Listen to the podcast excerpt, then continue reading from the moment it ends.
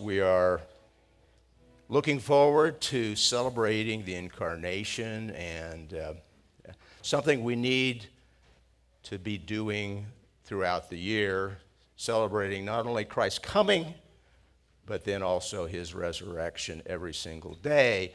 Uh, you know, uh, people talk about climate change, and that's all we got here. You know, the weather is crazy enough in Kansas that uh, it might, we might even have a white Christmas. And, uh, you know, if you look around, you know, these things don't just pop up. You know, we've got some very gifted people, and I'm going to leave somebody out, I'm sure, but I'm sure that Paulette and Beth and, and Kathy and others have blessed us with this decoration. And if there are others, thank you so much. Let's give them a, a round of applause. Yeah, I was blessed today because I get to wear my Christmas tie. But I don't any other time of the year, and I, I love this tie. Uh, and, and Christmas is certainly a time of rejoicing, it's time of gathering as families. However, for some, it's also a time of loneliness when alienation and rejection by loved ones hit the hardest. And when family members are estranged, when there's conflict, it can really be discouraging. Memories of excited little ones singing away in the manger from one who is now left and does not communicate can be extremely painful.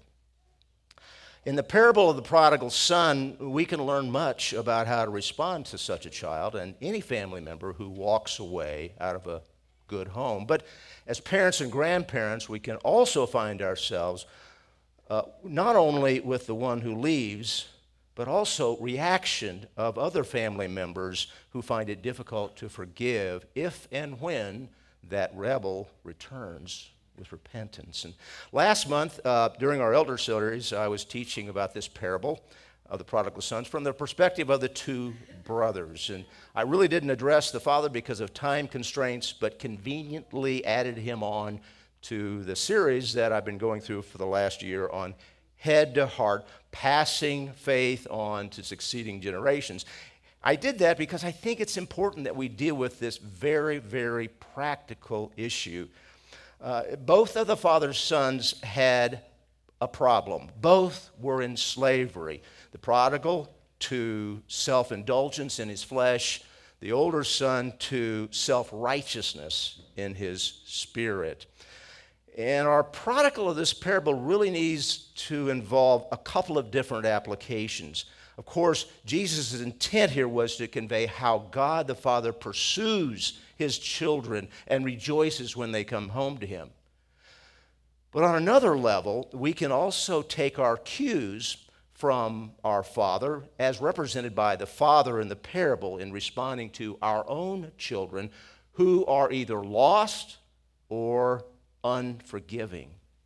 You see, the father in this situation, in this parable, is not unlike many others, I suspect. When a solid first chair family has a child who simply checks out, turns away from the family, perhaps even renounces faith in the God of the Bible taught in home and church of that very family. In other words, one may actually have a Cadillac, a BMW, or a Mercedes of a family.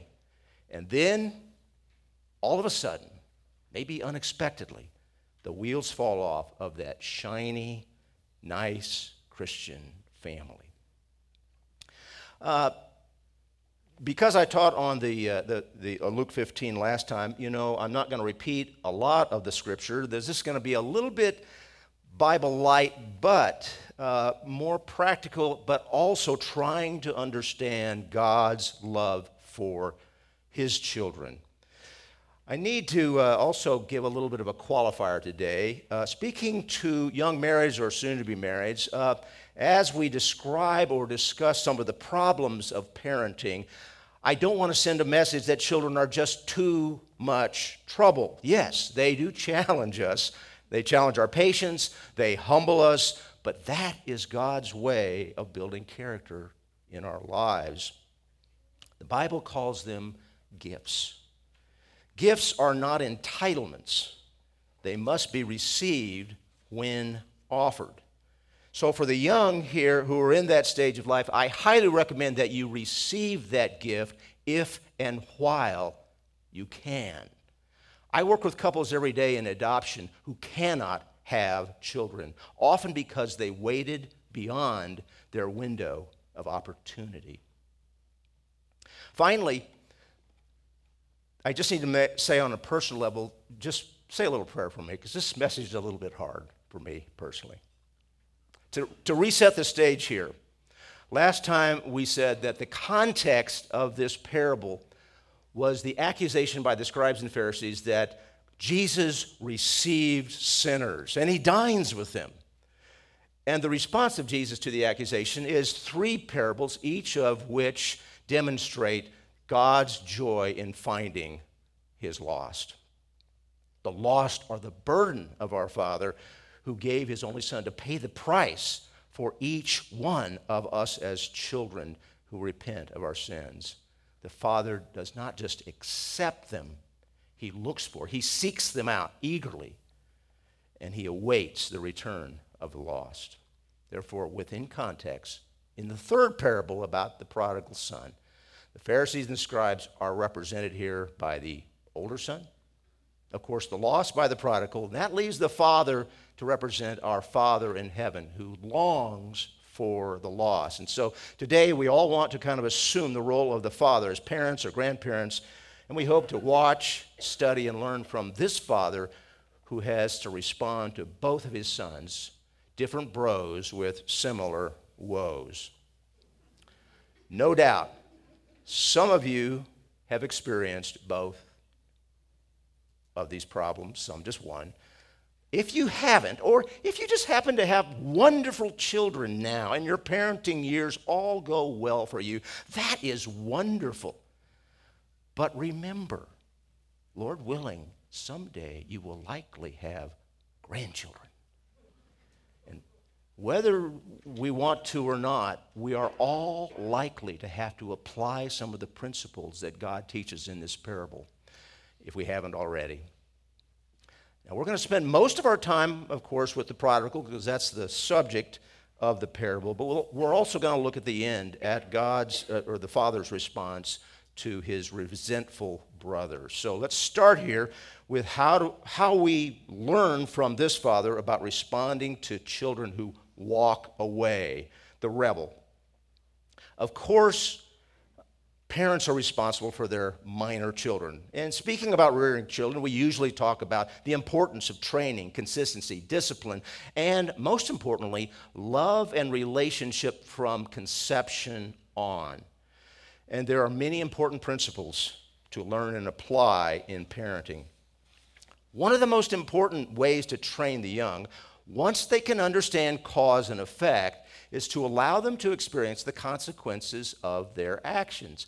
And we emphasize the importance of relationship with the young rather than becoming the PBI, the Parental Bureau of Investigation. However, some parents take this relationship thing a little too far because they become blind advocates, thinking little Johnny can do no wrong. Okay? You can still be Johnny's biggest cheerleader without yelling at the coach when he pulls Johnny from the starting lineup and sits him for complaining to the ref about a foul call, the consequences of his actions. For every Christian parent, we want our children to not only have an enjoyable life, but more importantly, to live a life that honors the giver of life. And so, to accomplish this, Scripture analogizes children as arrows that parents are to prepare for flight and aim as best they can to hit the mark. And if you have children in your home, you should never stop learning how to be a more effective parent, to teach to love and desire for God's best for the rest of their lives. However, that is not our topic for today. Today, we're going to be addressing the reality of our imperfection and the lure and effects of sin and how to respond within, when it infects a family. In addition, as children mature, these human arrows naturally develop a guidance system of their own. And parents should look at that as an opportunity to help build that guidance system. In fact, we want them to own their convictions, their internal GPS, so to speak, because we know that they will launch out one day, and we as parents will not control them upon release. Last thing any parent wants is for their child to be so dependent upon the guidance of the parent that when pushed out of the nest, they are lost and cannot make decisions due to their dependence upon parents. Counsel, yes, dependence, no. And even when parents do a relatively good job, as far as they can tell, there are factors in addition to our mistakes beyond our control, strong winds of the culture that can affect the trajectory of those arrows. Also, parents don't always decide when the arrows depart. Sometimes they just jump out of the quiver on their own. And when that happens, before the guidance system is developed, before the archer has been able to completely pull back the bowstring and aim carefully, you know what will happen. The arrow is going to fall short of the target. Today, generally due to the legal obligations of parents for minors, we're going to address the adult or soon to be adult child uh, that decides to rebel and leave, headed in the wrong direction. And of course, this is very, very difficult as parents who have life experience know the destination will be pain and misery, the consequences of their actions. Now, various scenarios are much too numerous for me to, to, to, get into. In general, we know, of course, in raising a family that we cannot condone sin and we can't allow it to infect younger members of the family. But parents may have done the best to aim to train in their guidance system, but the prodigal simply chooses to ignore or reject it. After leaving, this waiting period can be painful and confusing for parents, grandparents as well. I can't tell you how to respond to every situation. I can say that in our family, as imperfect as it is, we have chosen to try to maintain a relationship. Relationship is not the same thing as condoning or enabling. Without that bridge of some relationship, it's hard to even start to rebuild. And if the children have not learned the consequences of their actions in the home, they will often learn from the reality they encounter, as did the prodigal. So let's take a look at how this father wisely responded both before and after his son learned from the school of hard knocks. So, on your outline there, uh, the first one is that he releases him. Now, we read last summer that when confronted by the son's demand for his inheritance, father gave it to him. And honestly, this is not something that many of us would do or even could afford to do if we were so inclined. But it's not impossible, and it makes the point that Jesus was trying to make with his accuser. Here, he didn't put up a fight. He didn't speak words of impending doom to his son, as he certainly could have. He simply released. Releasing him to step up to his own, to face the uncertainty of his own future and the consequences of his own choices and actions. At some point, every parent faces that release whether the child is prepared or not. So today we're dealing with what we would call premature, misguided, or unprepared release. Of course, one would say that warning is kind of appropriate when a child is about to make a huge mistake. However, if the child has been trained and already has been taught the truth, knows how you feel, pleading and chastising the child as he or she is going out the door can not only be ineffective, it can be counterproductive. If a parent has have not trained the child in the consequences and developed that guidance system, it just might be too late for that. But if they have, it may be better simply to remain calm, resist the temptation to wag the finger. If it's going to happen, the last thing you want to do is destroy the bridge to that loved one. If a parent says, you walk out that door, you're never coming back, well, they just might not. You may have confirmed exactly what he or she thought about you as a parent. And that likely would result in an even greater resolve for the child to prove that you are wrong. Likely the best thing a parent can do in such a crisis is to remain calm and express unconditional love. The child already knows what you think. He or she is making a mistake, maybe engaged in outright sin. But at this point, there's not much point in argument. This father in this parable accepts him. Now, I want to speak to young people here. The simple act of leaving your parents' household is not sin. It really is the goal of most parents to shoot their arrows out. So the young person becomes responsible for him or herself. The training and mentoring by parents up to that point, however, is really, really important. The question is what happens when the parental restraints and accountability are diminished or gone. After the prodigal left, he made some poor choices, some really poor choices. He gave in to the appetites of the world, selfish desires, debauchery, even prostitutes, all manner of reckless living. In the end, he was destitute, desperate, and miserable. He definitely felt the consequences of his action. And like this wayward son, all of our children have been created with a will of their own. They have real choices to make between good and evil, God and Satan, righteousness and sin. And parents do not make those choices for them. Now let's back up to pre departure.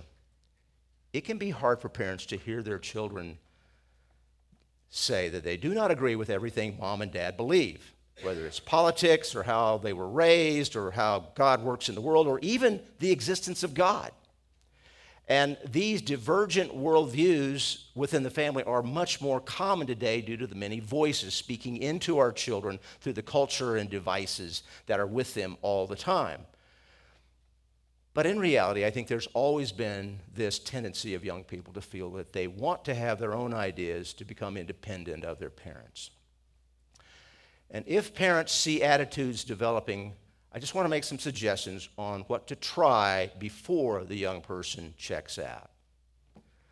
The first is to recall your own thoughts and views at that age, like when you were wearing bell bottoms and tie dyed shirts uh, and how God's word or the love of another or just reality brought you back to the truth. Your young person has a will, and he or she is going to use it. And just like you, it often takes some time to come to the truth. Secondly, do some self assessment and humbly as to whether your current stated views are properly balanced with the whole counsel of God.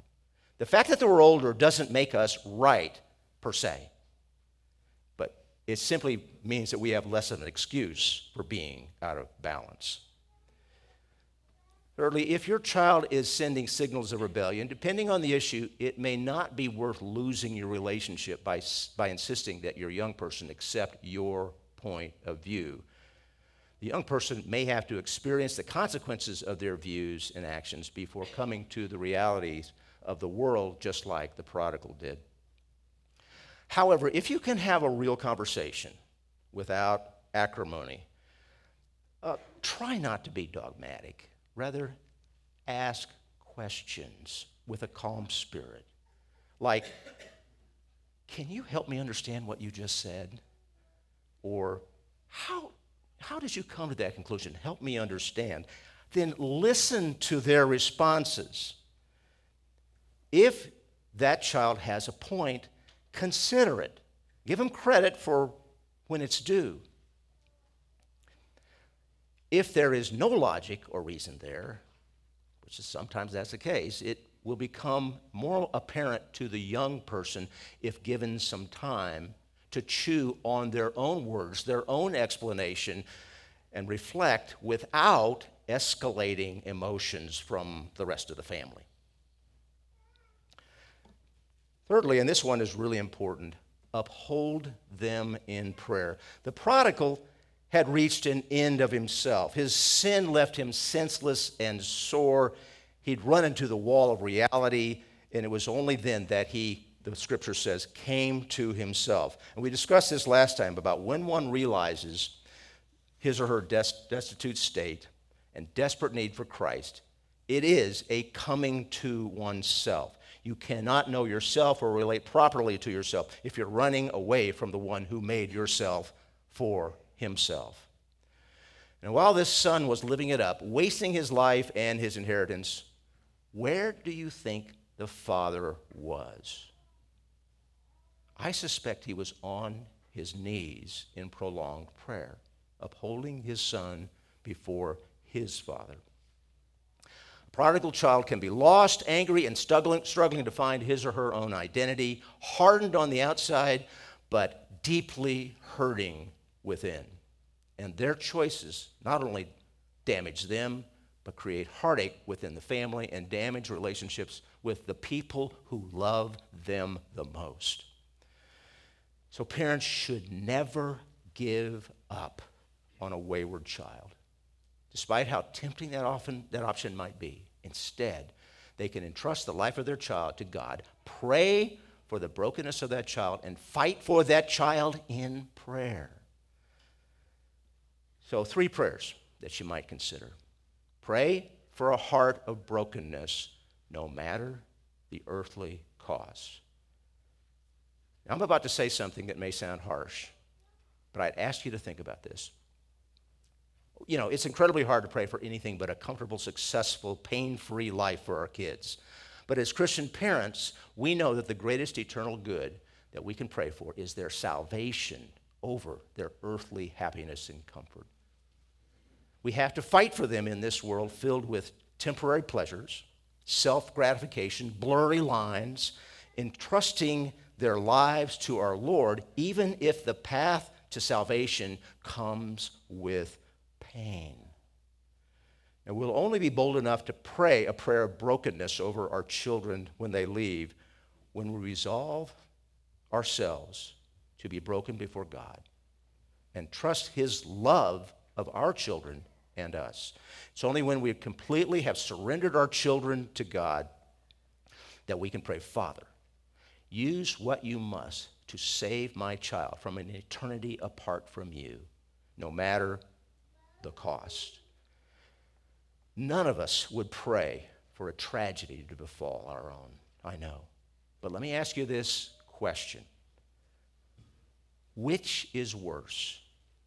For a child to come to Jesus after a life altering tragedy or an eternity in hell?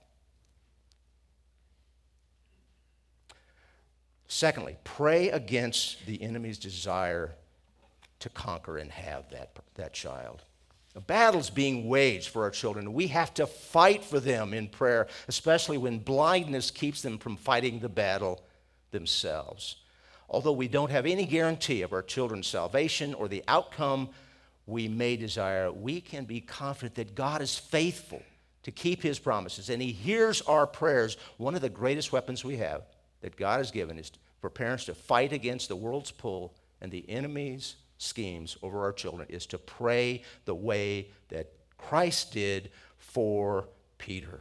He said, Simon, Simon, behold, Satan demanded to have you that you might he might sift you like wheat, but I have prayed for you that your faith may not fail. And when you have turned again, strengthen your brothers. Now, Peter was a believer and the children we're praying for may or may not be, we can still pray to God that He would rescue our children from the power of Satan, give them faith in Christ, and use their lives to advance the gospel and strengthen other believers, learning from their own mistakes as we have. Pray specific scripture over the life of your child. Even if your child wants nothing to do with the truth or hates to hear the word of God, you, they can do nothing to stop you from praying scripture over them. This is another mighty weapon God has given. One passage that you might look at is Psalm 18, 16 through 19. Uh, there it says, He sent from on high, He took me. He drew me out of many waters. He rescued me from my strong enemy and from those who hated me for they were too mighty for me. They comforted and they confronted me in the day of my calamity, but the Lord was my support. He brought me out into a broad place. He rescued me because he delighted in me. Yeah, parents, no matter how far your child seems to be from Jesus or what path they're on, you can fight for their life with a powerful weapon of God's word and your prayer. Truth is, while we must teach and train our children and put boundaries in place, we have no control over their hearts. Ultimately, God alone will fill their hearts with the love of Christ and open their eyes to the beauty and glory of who He is, and that should be our prayer. We are not helpless, and we are never hopeless. Whether our children are young or old, have soft or hard hearts, we have the power of prayer, God's living word, and the sovereign God we can trust. Our Father in heaven loves to take seemingly hopeless lives, like my own once was, and show himself merciful.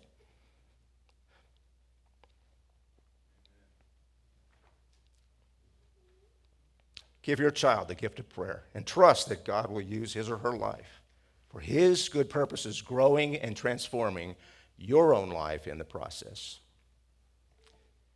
This father waited.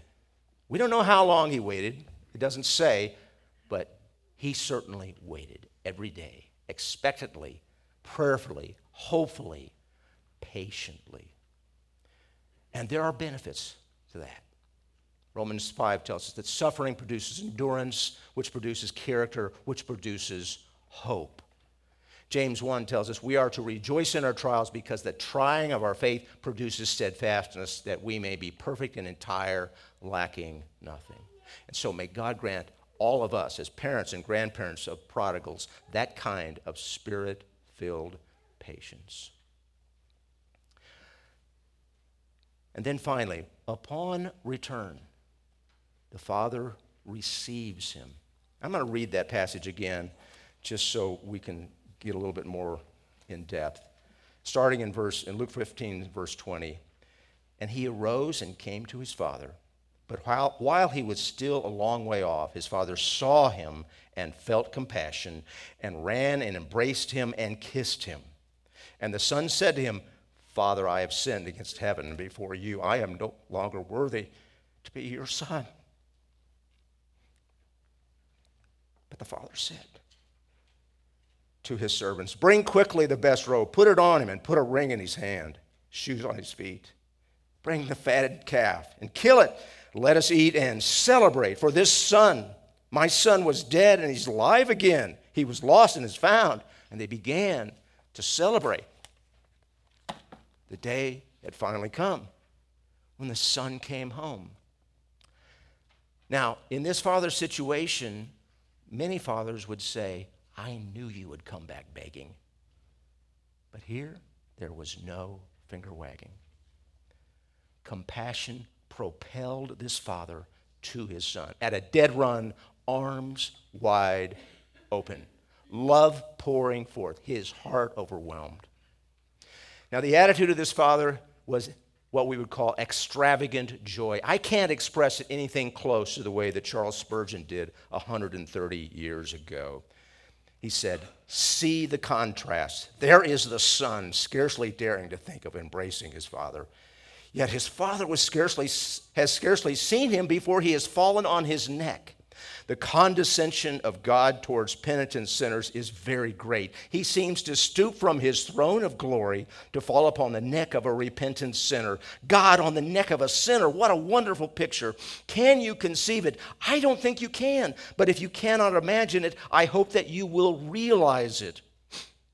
When God's arm is about our neck and his lips are on our cheek, kissing us much, then we understand more than preachers and books can ever tell us of his condescending love.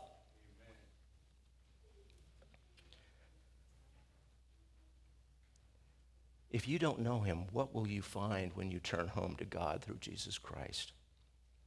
If you do know him, what did you find? And are you enjoying what you found? Let's take a look at some of the pictures in this passage of God's welcoming his lost child home. Verse 20 of Luke 15, it says, While the son was still a long ways off, his father saw him. Now, God is not too busy to be concerned, unconcerned about his lost and wandering, wandering children. Before anyone else sees, God sees. Again, Spurgeon puts it this way there is a great deal in that word, saw. He saw who it was, saw where he had come from, saw the swineherd's dress, saw the filth upon his hands and feet, saw his rags, saw his penitent look, saw what he had been, saw what he was, and saw what he would soon be his father saw him. God has a way of seeing men and women that you and I cannot understand. He sees right through us at a glance, as if we're made of glass. He sees our past, our present, and our future. So when I, myself, when I first recognized my state, my sin, and expressed faith in Christ's suffering on the cross to pay for my sins, my Father saw me. He saw the filth, the pride, the manipulation in my life, the evil within me. And yet, he opened his arms wide and embraced me, knowing full well that I would stumble and fall even after his mercy and grace was extended to me. When he saw him far off, he felt compassion for him. God is just like this. Some parents know the anguish of when a child runs away from home. When you see her walking back toward you, it releases a flood of emotion and longing and love. That's the way God is with us when we head home. It says he ran. Now, this father, we, we understand, had a couple of adult children. So he's probably in his 40s or 50s, okay? And men of that stage of life generally try to maintain a sense of decorum and dignity. I mean, such a father standing on our front porch, seeing his rebel round the corner, might just have waited for the son to approach him. Not this even though he was clearly wealthy, had servants at his beck and call, he threw decorum out the window and gave himself over, over to the utter joy of his heart. That's the way God is about you coming home. He embraced him and kissed him. Now, by God's justice, what reaction did the prodigal deserve? And if we didn't know that this father represented our father, this parable might have said, that the father ran and slapped or kicked his worthless son. Instead, the father showed mercy by not giving the prodigal what he deserved.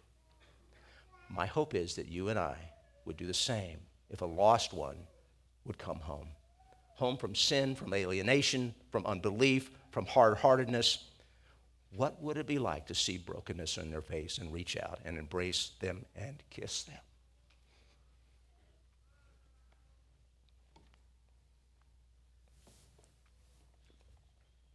God, in his perfect justice, is also perfect mercy and love. God does not hold us at arm's length. Jesus does not include these vivid, emotion laden details. He did not have to, but he wants us to feel something here, know it and feel it the way that God welcomes lost home when sinners come to him and he gives them a loving and hearty welcome. And finally, celebrate. The son makes his confession. And the father said to his slaves, Quick, bring the best robe, put it on him, put a ring on his hand and sandals on his feet. And here's the lavish welcome of the father his best robe, the robe of sonship, not slavery. The robe of full, enthusiastic, unrestrained restoration of their family.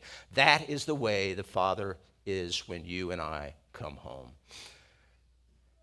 He said, Bring the fattened calf, kill it, let us eat and be merry. And when Jesus received the tax collectors and the sinners and ate with them, it is the gladness of the Father gathering his lost children.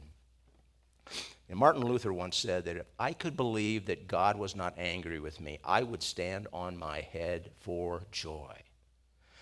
The gospel really is too good to be true. What do you hear when the Father says, The Son of mine was dead and has come to life again? He was lost and is, is not found, is now found.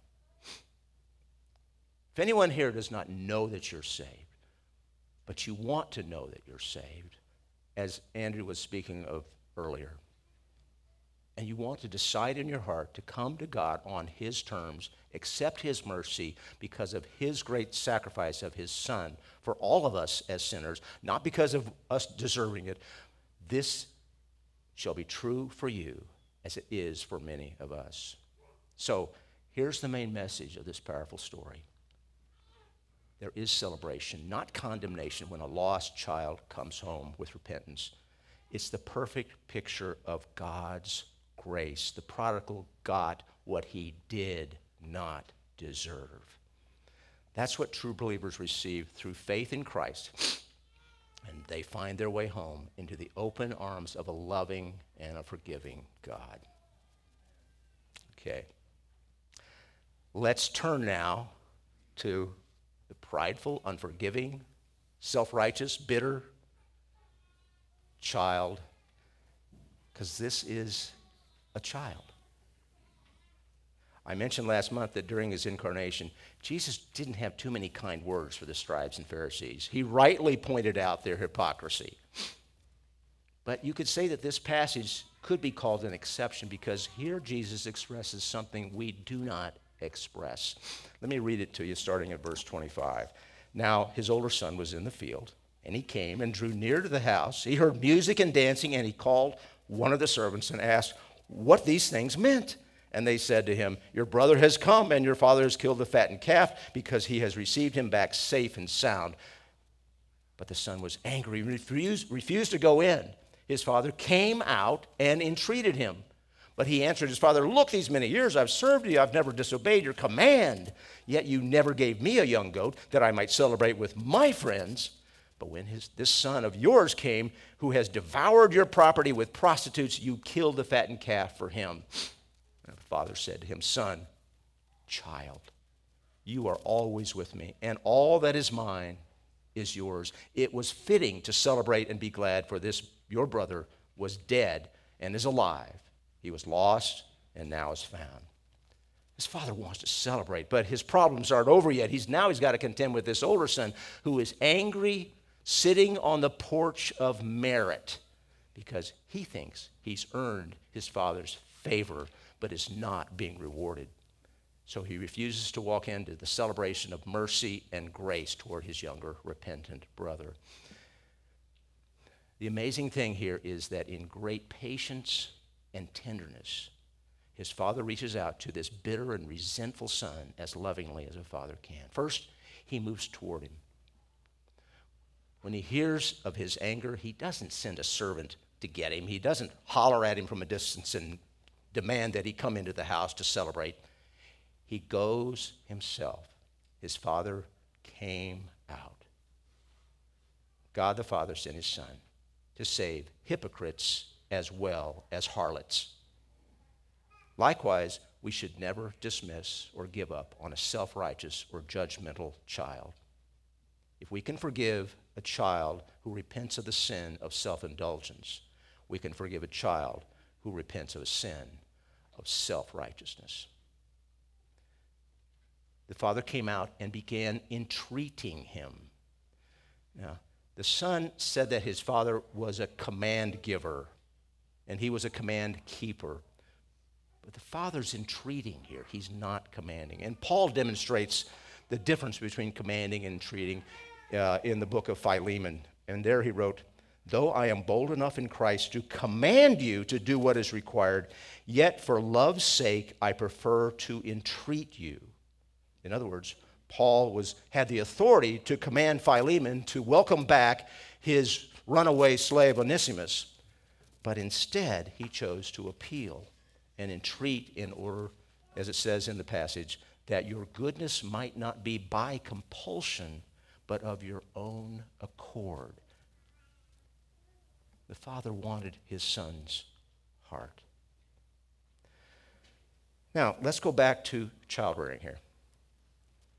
There's a time for commands. Uh, when a three year old in the grocery aisle defiantly asks, Why not?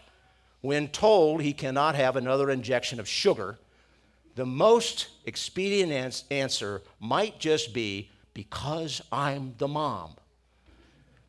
But that answer doesn't suffice as they grow older.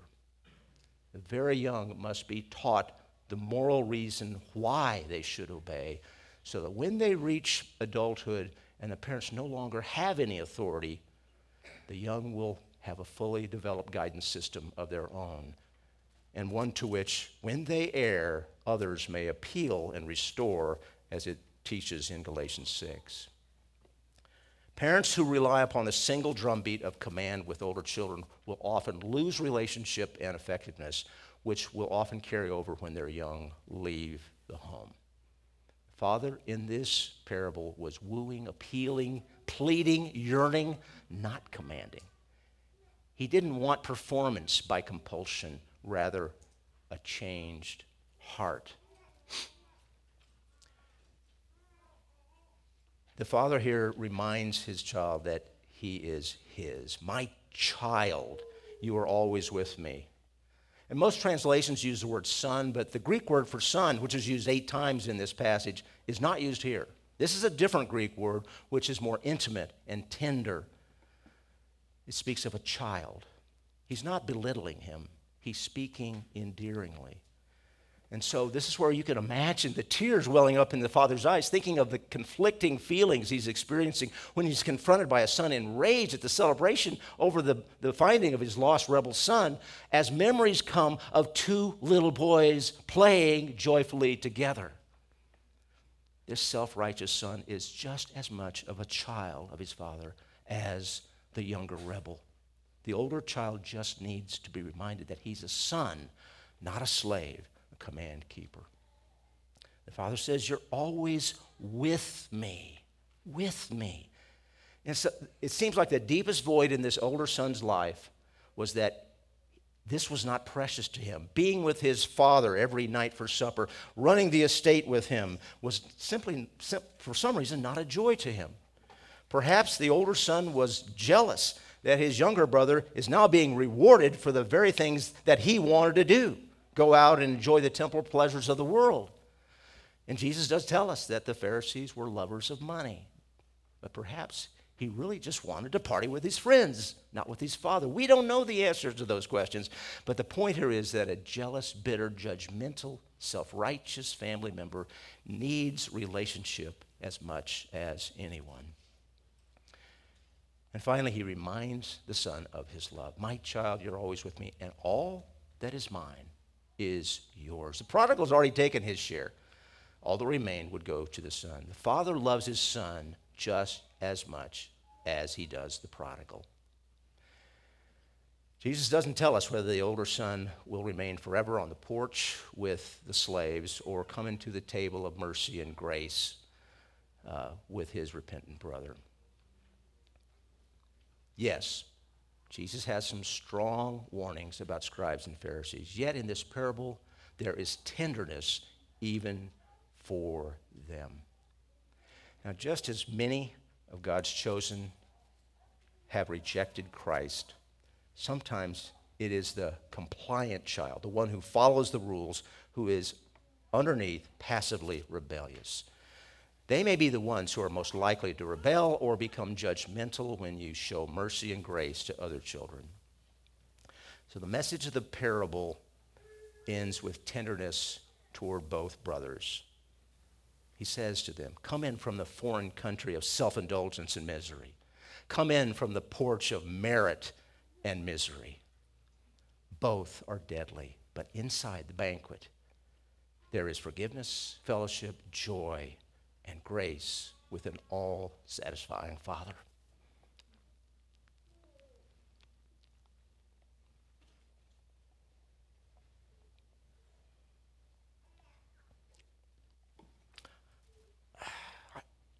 I mentioned earlier that um, this is a tough one for me. You see, Chrissy and I had a prodigal. And I can tell you that it was the most emotionally distressing experience of my life. Because I felt like a failure as a father. But God is so good. And He brought restoration.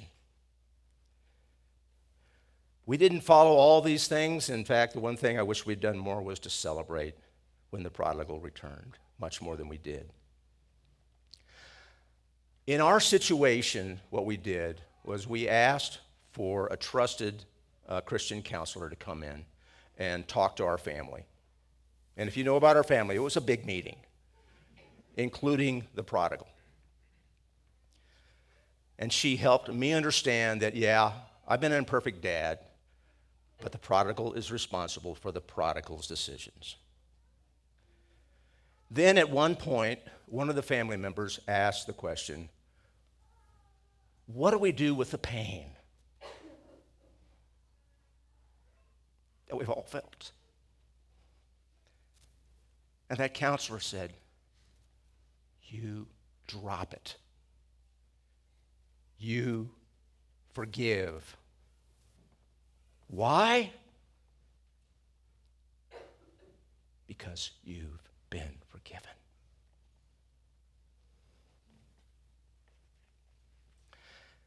Hey, that's it. Stand with me, please. If you can bring that up while the worship team comes up, we've got a passage here out of the same chapter. Here we go. All right, together.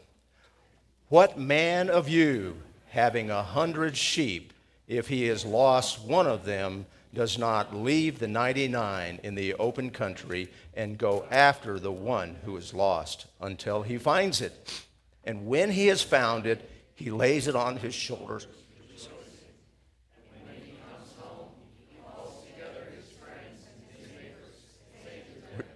Rejoice with me, for I have found my sheep that was lost.